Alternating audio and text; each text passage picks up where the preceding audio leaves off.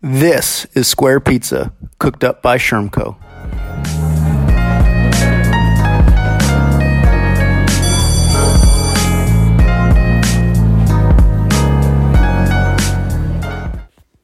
Welcome back to the Square Pizza podcast. This week we interviewed Rachel Tutwiler Fortune, the president of the Jacksonville Public Education Fund, where she leads the organization to help ensure every student in Duval County attends a high quality school. For those who aren't familiar, Jacksonville Public Education Fund is a research driven independent nonprofit that's working to close the opportunity gap for low income students and students of color in Duval County. Uh, keep on listening to hear Greg and Rachel discuss a whole range of topics, including innovative approaches to partnering and supporting families, how she's adapting and leading through COVID, and if robots will indeed replace teachers. As always, enjoy the episode, and you can also check out the recorded Zoom on YouTube if you're interested. Okay. Rachel Fortune, hello. Hi, thanks for having me. How are you? I'm good. Welcome uh, to the Square Pizza Podcast Zoom edition. Um, appreciate you joining. How are things going in Jacksonville today? You know, things are going as um, as good as they can be. Um. We have a lot of important things going on. Yeah, appreciate that. I think we'll certainly get to that. I think for the people zooming in, you'll you'll talk more about who you are, but um, physically located in Jacksonville, and I think as we as in Shermco do this work.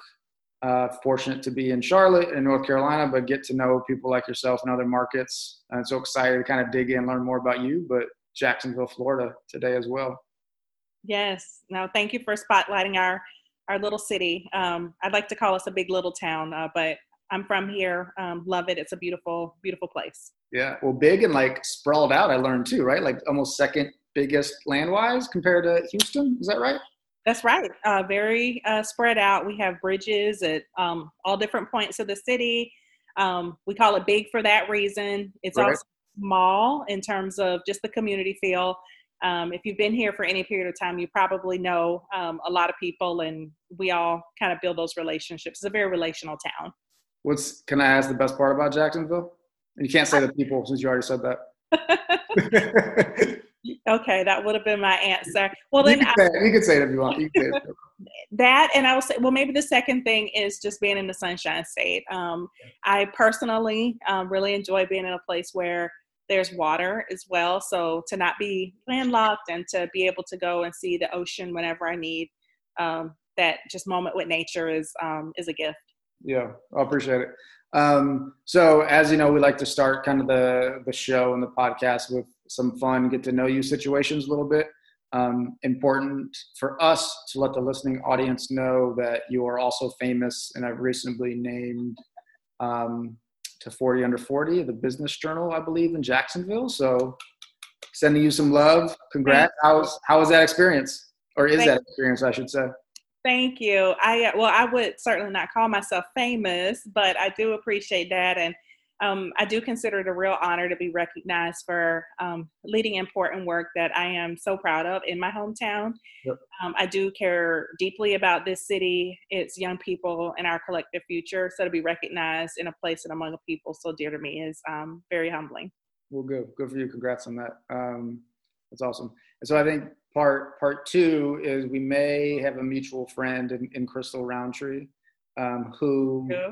is currently the executive director of Teach for America, who in Charlotte, um, has previously recorded a, a, Square Pizza Pod with us, but has not yet been released. Mm-hmm. Uh, so this gives you the opportunity, one, to, to share any dirt about Crystal that we should know about if, if yours hits it hits the market first, okay. um, or just anything fun. But tell us how you and Crystal know each other. Yeah, well, I've um, known Crystal for more than a decade now. Um, okay. We actually met when I joined Teach for America back in 2008. She was um, Teach for America Jacksonville's first executive director.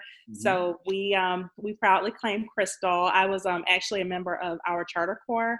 Oh, and wow. Um, you know, she was like a, a mini giant, just helping to launch the education reform movement here. JPEF was actually founded the year after. Um, so you the know, the TFA came to town. That's right, 2009. So there was a lot of just momentum and energy to get some really phenomenal education organizations in our city. and um, I, I, would just say that you know it was a privilege to serve with Crystal and you know under her leadership in Jacksonville. That's cool. She's great and doing incredible work in Charlotte. So to clarify this for people who aren't as familiar with the TFA model, so she was the executive director. You were um, a teacher the first year as a corps member. Um, right. So it may or may not be fair to say Crystal was a removed boss slash leader, uh, if, if, you will. Is that fair? I think that's absolutely fair. Um, and what I will say um, is that just that experience with Teach for America and uh, with Crystal and the whole TFA family, it um, just had a huge impact on me. Um, I am from Jacksonville, mm. um, knew I wanted to have a career in public service, but didn't know what issue area I wanted to focus on.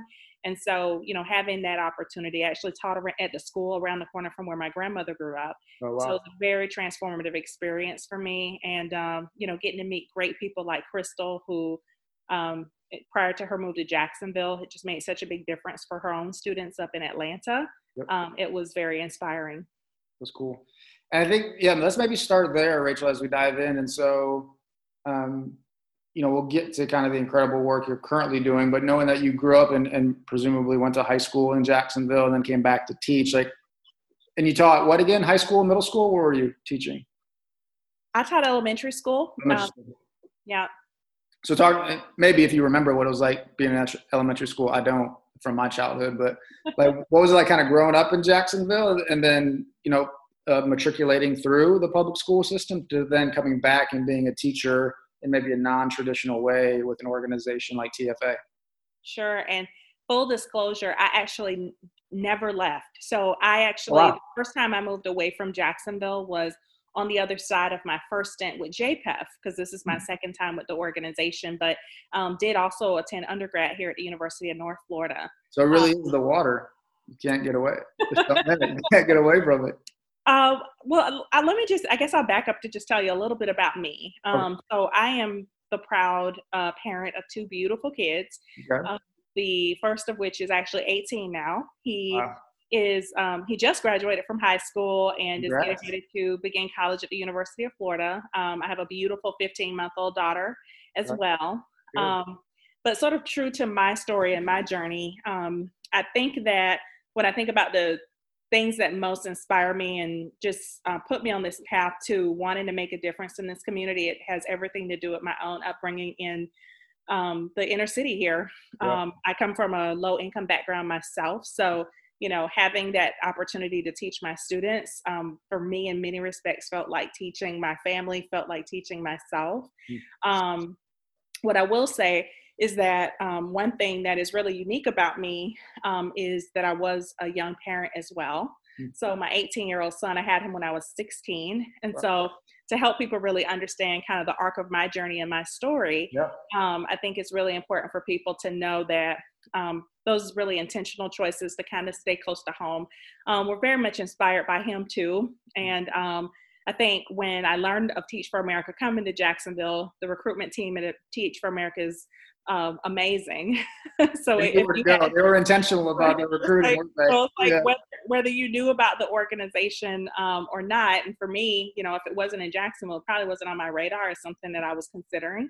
Yep. Um, they were just getting ready to launch the corps here, and um, I just um, happened to uh, be in my senior year in, in college and proud to serve as um, student body president at my school at the time. And so, you know, they did a great job of, of recruiting me in. Uh, I was actually the second um, African American female to do so. They haven't had one since. And right. so it was, um, you know, very student body president at North Florida. That's right. That's right. Good for you. Yeah. No, thank you. Um, it, you take these moments to kind of just reflect on the journey, and yeah. um, you know, those things are um, definitely things I'm proud of.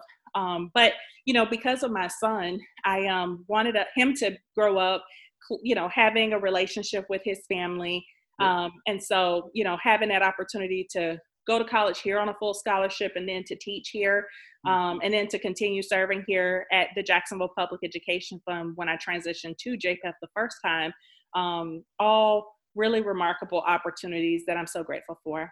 That's really cool. And kind of going back to what you said earlier, interesting as like, you know, we think about some of our work you too from a systems level, sometimes on one day and then uh, on the ground level the next day. But hearing TFA came to Jacksonville a year before JPEF came, imagining maybe some of the, the stakeholders overlapped or one or the other. Um, interesting because I would think organizationally in any city, maybe like the baseline type of organization or foundation would come and they would birth an organization like TFA or recruit, but kind of happen in a different order.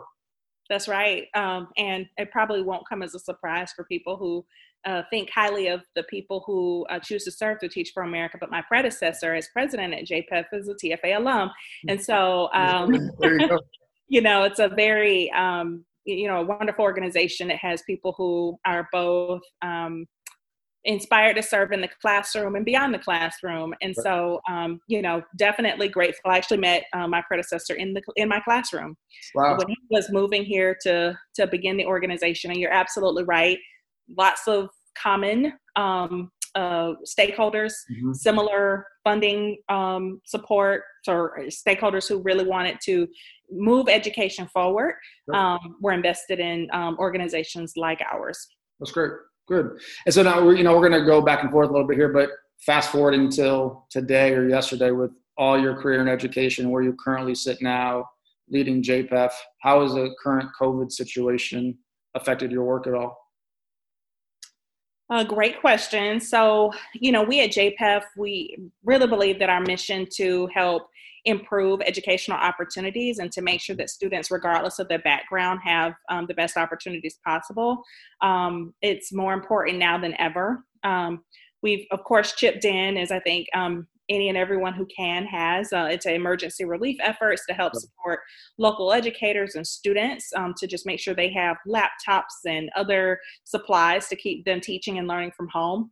Uh, mm-hmm. But longer term, um, our work really remains to use data to mm-hmm. inform our investments in school leaders, teachers, and parent leaders um, so that the stakeholders who are closest to students and who have the greatest opportunity to drive those uh, improvements um, have the support and the insights they need to really move students forward. Um, so, as far as how COVID has impacted everything, sure. we have actually moved a lot of our supports virtually. So this summer, we're going to be supporting 30 Title I principals to develop robust plans for their schools as they prepare to transition back for the 2020-21 school year. Wow. Um, so while they're reentry plans almost of helping them. Well, um, their school plans, and our hope is to you know support them in thinking through everything that they have uh, learned about um, their students, about themselves amidst this pandemic. Unfortunately, it's not over yet. Yep. And so, you know, um, I know that unfortunately, because we all have been engaging primarily from a virtual space, they really haven't had a lot of time together. Mm-hmm. And so, you know, while they're with us, um, we'll definitely give them the opportunity in typical JPEF fashion to hear from national experts and thought leaders to really inform their thinking and their planning, but also to just give them that sacred space to think about like how things need to look different mm-hmm. um, as they try to serve their students who unfortunately in many cases will come back a little further behind than usual that all sounds incredible. One like immediate thought I have is, um, and maybe a micro question for us who kind of nerd out in education, but like creating that almost professional learning community for those 30 Title One schools. How is that uh, differentiated or maybe delegated differently than what they're required to do within uh, the, the, school district, which I think would be a normal or maybe a um, traditional role, I should say, in other communities? How do you guys kind of uh, work with the district on that? A great question. Um, and we actually have a very strong partnership with the school district around this um, initiative. We call it the School Leadership Initiative, and actually arrived at the need to provide additional support to principals through that partnership. Um, I, I, very much appreciate this about um, our um, district partners is you know just the ability for them to identify like here's an area where we actually do have a need and where we would like to see our community partners sort of step up and help us identify some um, innovative ways to um, do some things differently in the community. Um, and so, you know, what JPEF does, we like to, you know, invite in additional um, experts, expertise. Um, I would not say this at all replaces the professional learning that the district already provides to principals. Um, but what we have an opportunity to do is to um, really enrich the development that the principals are receiving by connecting them to resources that are not in our community. So we're inviting thought leaders from the Urban Schools Human Capital Academy, from Boston Public Schools. Wow. So really just trying to take a look at what's happening in other places. Um, this is similar to the approach that we have had with the work that JPEF has done over the last 10 years in supporting teachers and you know other education stakeholders as well. That's really cool. I, um, probably a model other markets should be considering, if not, right? I, I, imagine you see a lot of cool benefits from that type of partnership. Absolutely. And I will say, I mean, this is just partnership best practice. Um, of course, we were very intentional about putting in place a really clear memorandum of understanding for the partnership so that that could really guide all of our, um, our work and um, just make sure that we kind of have a clear plan for here's what we're trying to do through this here's what the district is um, going to here's the access that they'll provide and the support that they'll provide to make sure that we can um, support in this way. That's great. And i think just for the listening audience like transitioning a little bit but still related so we're recording this on june 3rd 2020 if i'm getting my dates right. Um, but at least top of mind for me individually as, as a human and a white dude in the space but also in education is just around uh, george floyd and the murder in minneapolis but then also um, the protests happening now and things across the country um, if you feel comfortable would you know be interested in your perspective on what that means to you as a human but also as a leader in the space in jacksonville and across the country. Yeah no thank you for that question. Um, and i guess i'll start by just saying that um, i am as disturbed as heartbroken as um, many people are about the fact that these incidences are still taking place. And um, as I watched the unfortunate um, incident with George Floyd, um, it just broke my heart. Um, I would respond to that question just as a whole person um, because I think we bring to the work who we are. And for me, you know, I am a Black female who, as I mentioned earlier, grew up um, in a more impoverished area I happen to be in my 30s. I happen to have been a teen parent. And so, you know, I know all about the interconnected nature of um, social categorizations and um, how they can create overlapping and, you know, interdependent systems of discrimination and disadvantage. And so, you know, I um, am deeply disturbed by um, the challenges that we still have as a country to really move past um, the foundation that was laid uh, when it comes to systemic racism. Um, I feel humbled and privileged to do the work that I do because um, when I say, you know, that it's our mission at JPEF to help close the opportunity gap, it is very much understanding how those injustices are playing out in the educational system um, that I get to focus my work. And so, you know, as a person, I um, am committed to doing any and everything that I can to be um, a voice, to be a resource, to be an advocate for the changes that are necessary um, to move us forward. And it's going to take all of us. I mean, I mentioned how interconnected these systems are. Mm-hmm. Um, there is no silver bullet, but I do think that if we as a community um, really lean into what we're learning from these tragedies, we can um, ensure that we have a better and far brighter tomorrow. Yeah, I, I really appreciate you sharing. I think um, you know we've it, just incredibly disheartening, right? For for a, a, number of reasons that that you so eloquently named. Um, I, I, think one in, in our day-to-day work, like always thinking about how the future of education can be built, but for, from our perspective, and I think likely from yours, can't be built without a focus on kind of how we got here as a country and as a system, but then also just the current systems that exist. Um, so I think that has to be front and center, but and now so even more, right? I think for, for us and hopefully everybody, um, I think too around like individually being vulnerable as a leader, but as a white dude in this space who who who wants to do good work, but also needs to understand the different systems and dynamics at place. Really important for, for my own personal development and also just for my team as a small business owner and yes. uh, pride ourselves on on being diverse and, and what our team looks like and believes as well. Um, and, and then also just like how our schools can currently help um, move forward with, with rectifying this around anti-racist curriculum, yes. um, cultural competencies in schools for kids and adults, like how what else can be birthed from this to hopefully make sure nothing like this ever happens again. Yes. Spot on. Yeah. Um, we'd, we'd love to kind of, you know, with that, but you spoke to a little bit and know, um, since we're such a big fan of yours, kind of the really important work you guys do with families as well. Um, mm-hmm. And we're a little biased with some work we've been fortunate to do here, focus on family empowerment. I love the family model and the work you guys do in Jacksonville. So can you, um, can you tell the, the audience about that? Sure, absolutely. Well, um, at JPEF, we have a long and um, unique history of, of mobilizing community members on behalf of public schools. Yep. Um, I'll just say from uh, the very beginning, I mentioned that this is my second stint with JPEF. I had the privilege of leading our One by One campaign, mm-hmm. where we enlisted volunteers to hold almost 200 community conversations with um, a 1,000 or so, um, you know, 1,200 uh, people to define the community's uh, priorities for public schools. And so, you know, really building on that foundation, today um, we have the opportunity to engage education stakeholders at the school, classroom, and family levels. Mm-hmm. Um, we work really closely with uh, the principals, with teachers and parents to help them develop their leadership skills and to connect them with system leaders to advocate on behalf of public schools.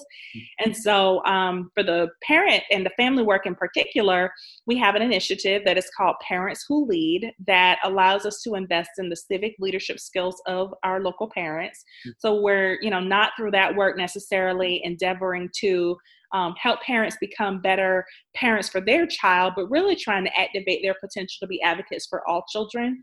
And so we know that, you know, parents have a very unique and powerful perspective and expertise themselves on what um, is happening with our students and in our schools. Um, so through that work, parents not only participate in a really robust um, curriculum and developmental experience. They're committed to like 20 weeks. They come to a meeting, three hour meeting 20 weeks of the year. Um, but better be an engaging meeting for three hours at a time, right? It actually very much is. they, you got a fan out. Right. They get to hear from, you know, uh, elected officials, the media, um, role play. Um, they're acting as though they're presenting to legislators and things of that nature. Right. Um, but it is um, such powerful work. And, you know, as a part of that experience, the parents are also expected to um, complete a project that they get to self select. Mm. Um, so it could be addressing implicit bias or trying to advocate for a crosswalk in front of their school. Um, we've also seen the graduates of that program and even participants as they go through the experience really step up and become voices for the issue of the day. And I'll just call out one for example. We have um, a referenda that thankfully will be on the ballot this November. Uh, for uh, sales, or excuse me, for um, a, a, tax for our uh, school facilities. And so um, we're really excited because the alumni of that program and all of our um, teacher advocacy initiatives and earlier community advocates connected through JPEF uh, will now have an opportunity to really um, build that grassroots support that's necessary to get that that passed. Unfortunately, we have the oldest facilities in Florida right now. Is that right in Jacksonville? Wow. Um, and so let's like keep on this because this is really interesting um, for me. Uh, trying to think that maybe the uh, best question to ask. So like once families go through, and maybe this is a, a, nerd question since we're in the space. Like, how are you evaluating success or like like funneling up to your board or funders around like it's great. We have these 20 families every year. We kill it. We crush it. They're great. Now they move on. I know you probably get tough questions. You're like, what happens after that? And I think from somebody who also gets those tough questions. Would love to steal your answers if you don't mind, um, and maybe our listening audience too. So, like, talk, how do you guys measure success in that way? Yeah, it's a good question. So, you know, with this kind of work, we find it very important to um, survey participants to understand their level of civic engagement at the front end of the process okay. and also on the back end of the process. So, so I'm hearing. Right. So, whether they have spoken in public forums before, the extent to which they feel comfortable doing so after they've been developed in that area yep. and then whether they actually do it um, and so you know not even just kind of post examination but the year or years after that really trying to measure how active these people become in some of our commun- other communities i'll say um, this program is nationally known as Parent Leadership Training Institute. So we're very proud. This is what JPEF does. We bring national best practices to our community. And so we're happy to be the local site of that national program. Um, but they have seen these parents go on to run for school board or to occupy other significant um, seats of influence in their communities and so that's obviously another indicator of um, success. That's cool. Um, wondering too if it, uh, maybe a tough question but I don't, I don't think too tough. Like i think from our lens we've seen maybe two main but two focus kind of initiatives on families where sometimes it's like school focused around engagement mm-hmm. empowerment um, making sure like school is quote unquote turned around, a better, safer place, is doing a better job at communicating with me as a parent. And we've seen other people approach it um, from a civic lens, a policy lens, which maybe sounds like more is JPEF. From our lens, like those and many more are needed. Yes. Um, but wondering like how you see that spectrum or dynamic with the civic compared like focused on the school level at the same time. I think both and are important. Yeah. Um, you know, uh, what I will say as far as our work in the the former case, so the sort of school based, yep. um, I mentioned earlier that we are supporting school leaders. What I didn't mention is that we're supporting them across four key areas. Okay. The one of which is um, helping them meaningfully engage families and communities. And so that work is very much a part of, um, of what we're doing too. The other three areas, in case you're interested, building the requisite um, school climate and culture for success, helping those principals also develop good practices to attract and retain high quality um, educators. And then, um, last but not least, we want to invest in them and their own leadership potential. We want them to understand sort of the differences between those management tasks and what it means to really set that um, leadership vision uh, for their school and to really use data to drive improvements. That makes a lot of sense. And it's super intentional and smart knowing that and I'd imagine too some of the families that then graduate through the civics um, kind of initiative could come back and support the schools focusing on those families or attend those schools already where the principals are going. So talk about systemic change, serving right. both the principal and the families are really great. That's exactly right. One of the things that we're really excited to do this year, um, as we broaden the number of principals we're supporting through the School Leadership Initiative, is we actually are also going to have um, I hate to, you know, incentives or grant dollars available to parents if they want to do work in those schools in particular. So it allows us to really sort of um, align our work intentionally um, and to get um, even more impact in those schools that we're hoping to prove um, some best practices in so that they can be, those practices then can be brought to scale. I'm with it. I think we've we've we've seen we've looked at it with some of the stuff we've done and across the country, and there's kind of mixed results around supporting or paying families if they're like a, a contractor of JPEF or the school, sure. what that looks like, and very real, um, not stipulations, but I think just uh, things to consider. Where if ten families apply and one gets it, how do I kind of rectify the other nine families are still supported? Yeah and should still be engaged and not feel a certain type of way if they got turned away for a quote unquote job. Um, yeah. But also just the exchange of, of value for dollars as any position or job would, I, I think signifies a lot of respect to families. Yeah, I should clarify that um, basically what we're going to do is we're going to provide the grant to the school. Okay. So we have multiple parents who want to um, invest in an area in a school, then the good news is that um, hopefully they'll be able to work together um, on that, and you know we can kind of consider what the appropriate um, size of that grant should be for that work. But um, you know that way we don't want to get into the you know paying teach paying parents to you know do these things. We really are investing in the work and in the school. That makes sense. Yep. Um, for the record, I'm still thinking about how it, at some point some people pay families for some of the things they're asking them to do, whether it's around task force locally in Jacksonville and other places. I think sometimes they think it's enough to donate their time, um, which okay. is, but uh, you know, we think when uh, we we just seen some innovative models around paying families for what they're worth. Absolutely. Um, same story is true. Um, we know at just all levels of, of leadership, we have this debate all the time around you know school boards and um, yep. you know how do we really make sure that we have all voices at the table? That's right. Um, sounds like you guys are i'm just wondering how like we get jpef to open a, a charlotte a, a, a, a, CEF, a, C, a cpef in, in charlotte. Um, they might, have you. You guys don't need us. Might, might be recruiting you. Yeah yeah. Good try. Uh, maybe we'll get crystal to run that too.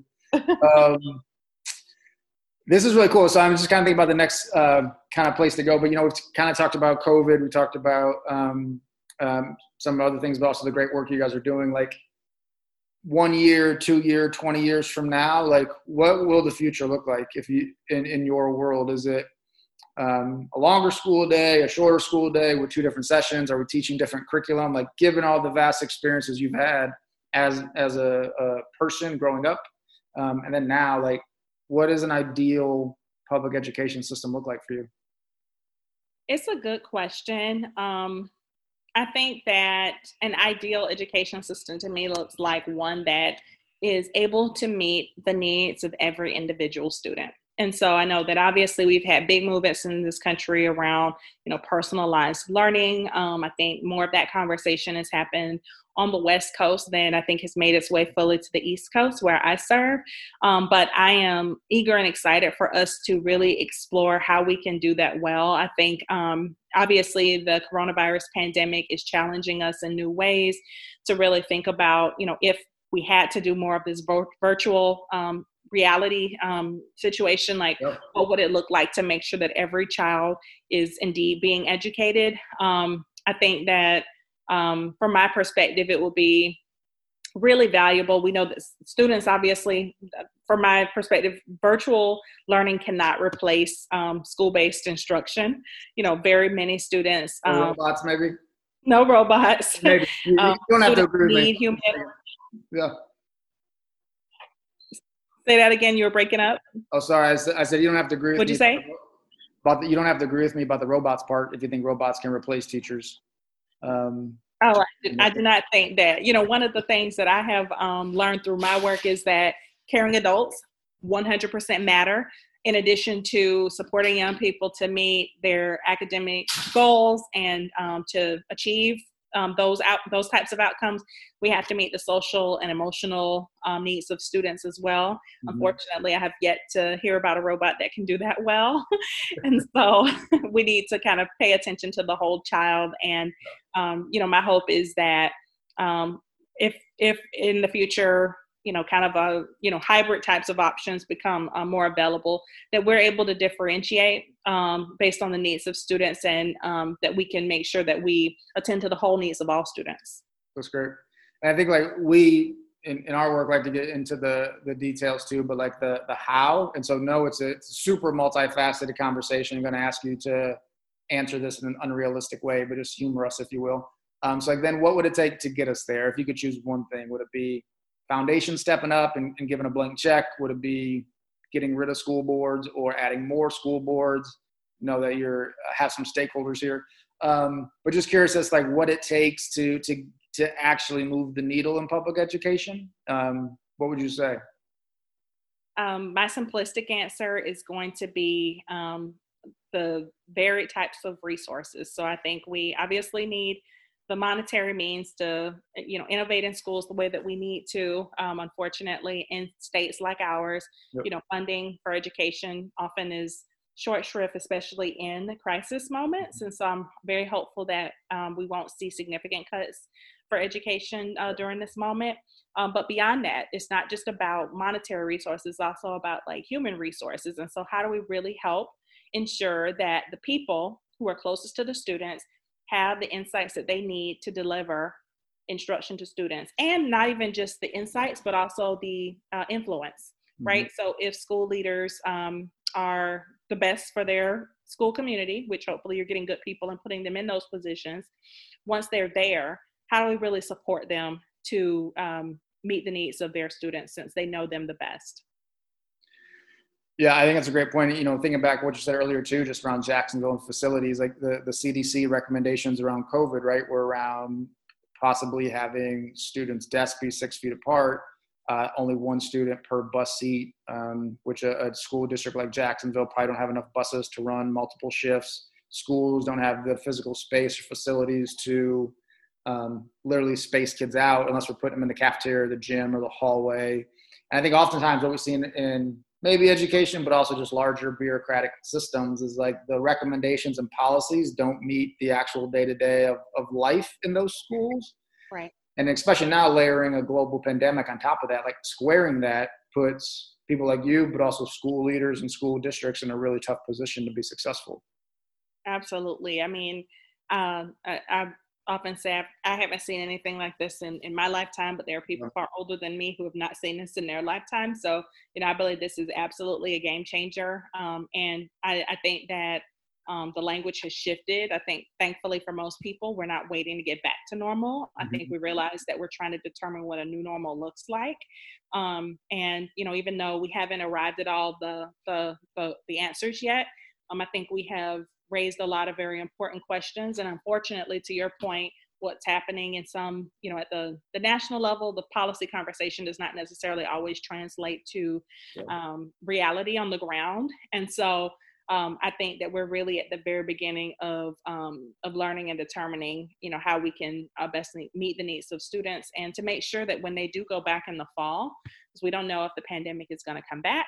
Right. Um, I mean, first of all, it hasn't left yet, yeah, right. um, but you know, right.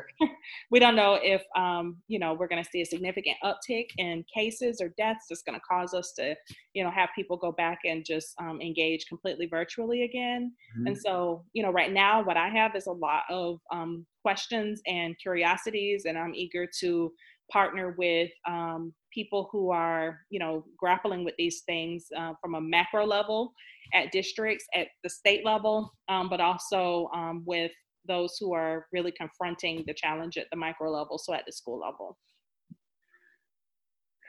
Yes, to all those things. I'm, just, I'm thinking a number of things and trying to be logical here. I think one, um, thinking back to again to like it, it, just connects with the great work you guys are doing with families because who has more of the answers, the actual answers of how to support families in the right now during the midst of a global pandemic than families. So you guys being able to tap into that current and alumni network, plus in addition to principals, I think is so incredible. Um, so kudos to you guys for that. And the other thing I'm thinking about was we previously had um, Sil Gonzo, an executive director from a really prominent after school program here in Charlotte, focused on um, immigrant and refugee children. She's from hmm. uh, Venezuela. I'm hoping getting that, remembering that right. Uh, but she was talking about how they normally in schools in Venezuela go in shifts anyways. And so we'll go from seven to 11 and then take a break and then school empties, gets clean. And now it's one to five for the next. And seems like, uh, you know, I don't think ever really happened in America, but given the global pandemic, and maybe we could argue maybe the school day doesn't need to be eight, nine hours. Interesting if that's a real solution moving forward in our country.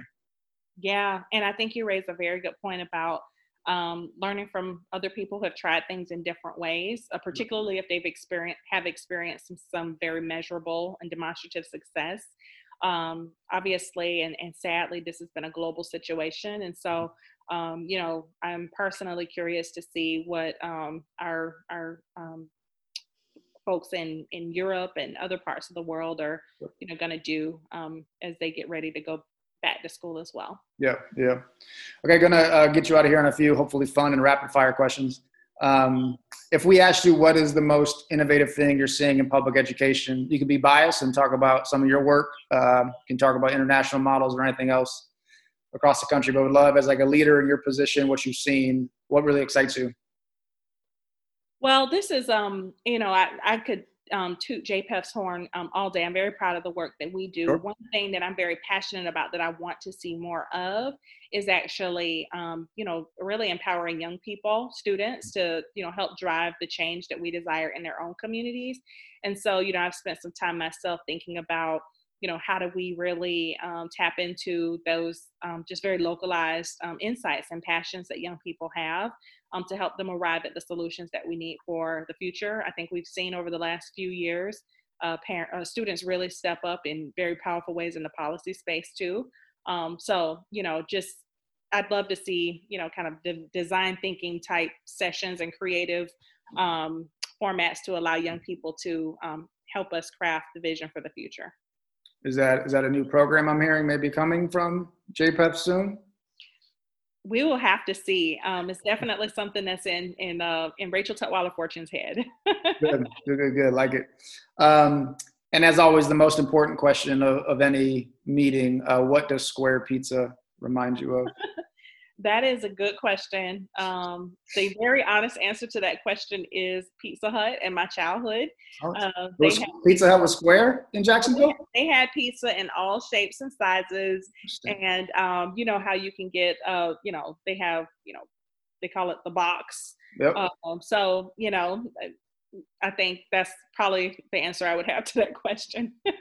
like. So then, like the, the follow up is like, did they serve it in schools? Because what we're learning as we ask this question is the answer is changing regionally, even, oh, really? even in public schools. Um, so they did sell pizza in schools. I don't know about Pizza Hut, um, but uh, that was kind of my go-to pizza place as a as a was kid. it like at the school was it like the rectangular pizza that fit inside the tray nah it was just it was just a slice in school really so interesting how it changes we need to start like going up the food chain talking about like cafeteria contractors in different states and like their philosophy on triangle or square pizza i think mm-hmm. i love um, that interesting nonetheless hopefully uh, Rachael, where can people find you, holler at you, Twitter you? Uh, where do you want people to find you at?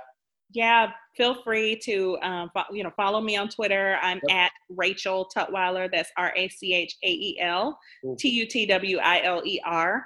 Um, visit us at JPEF, www.jaxpef.org.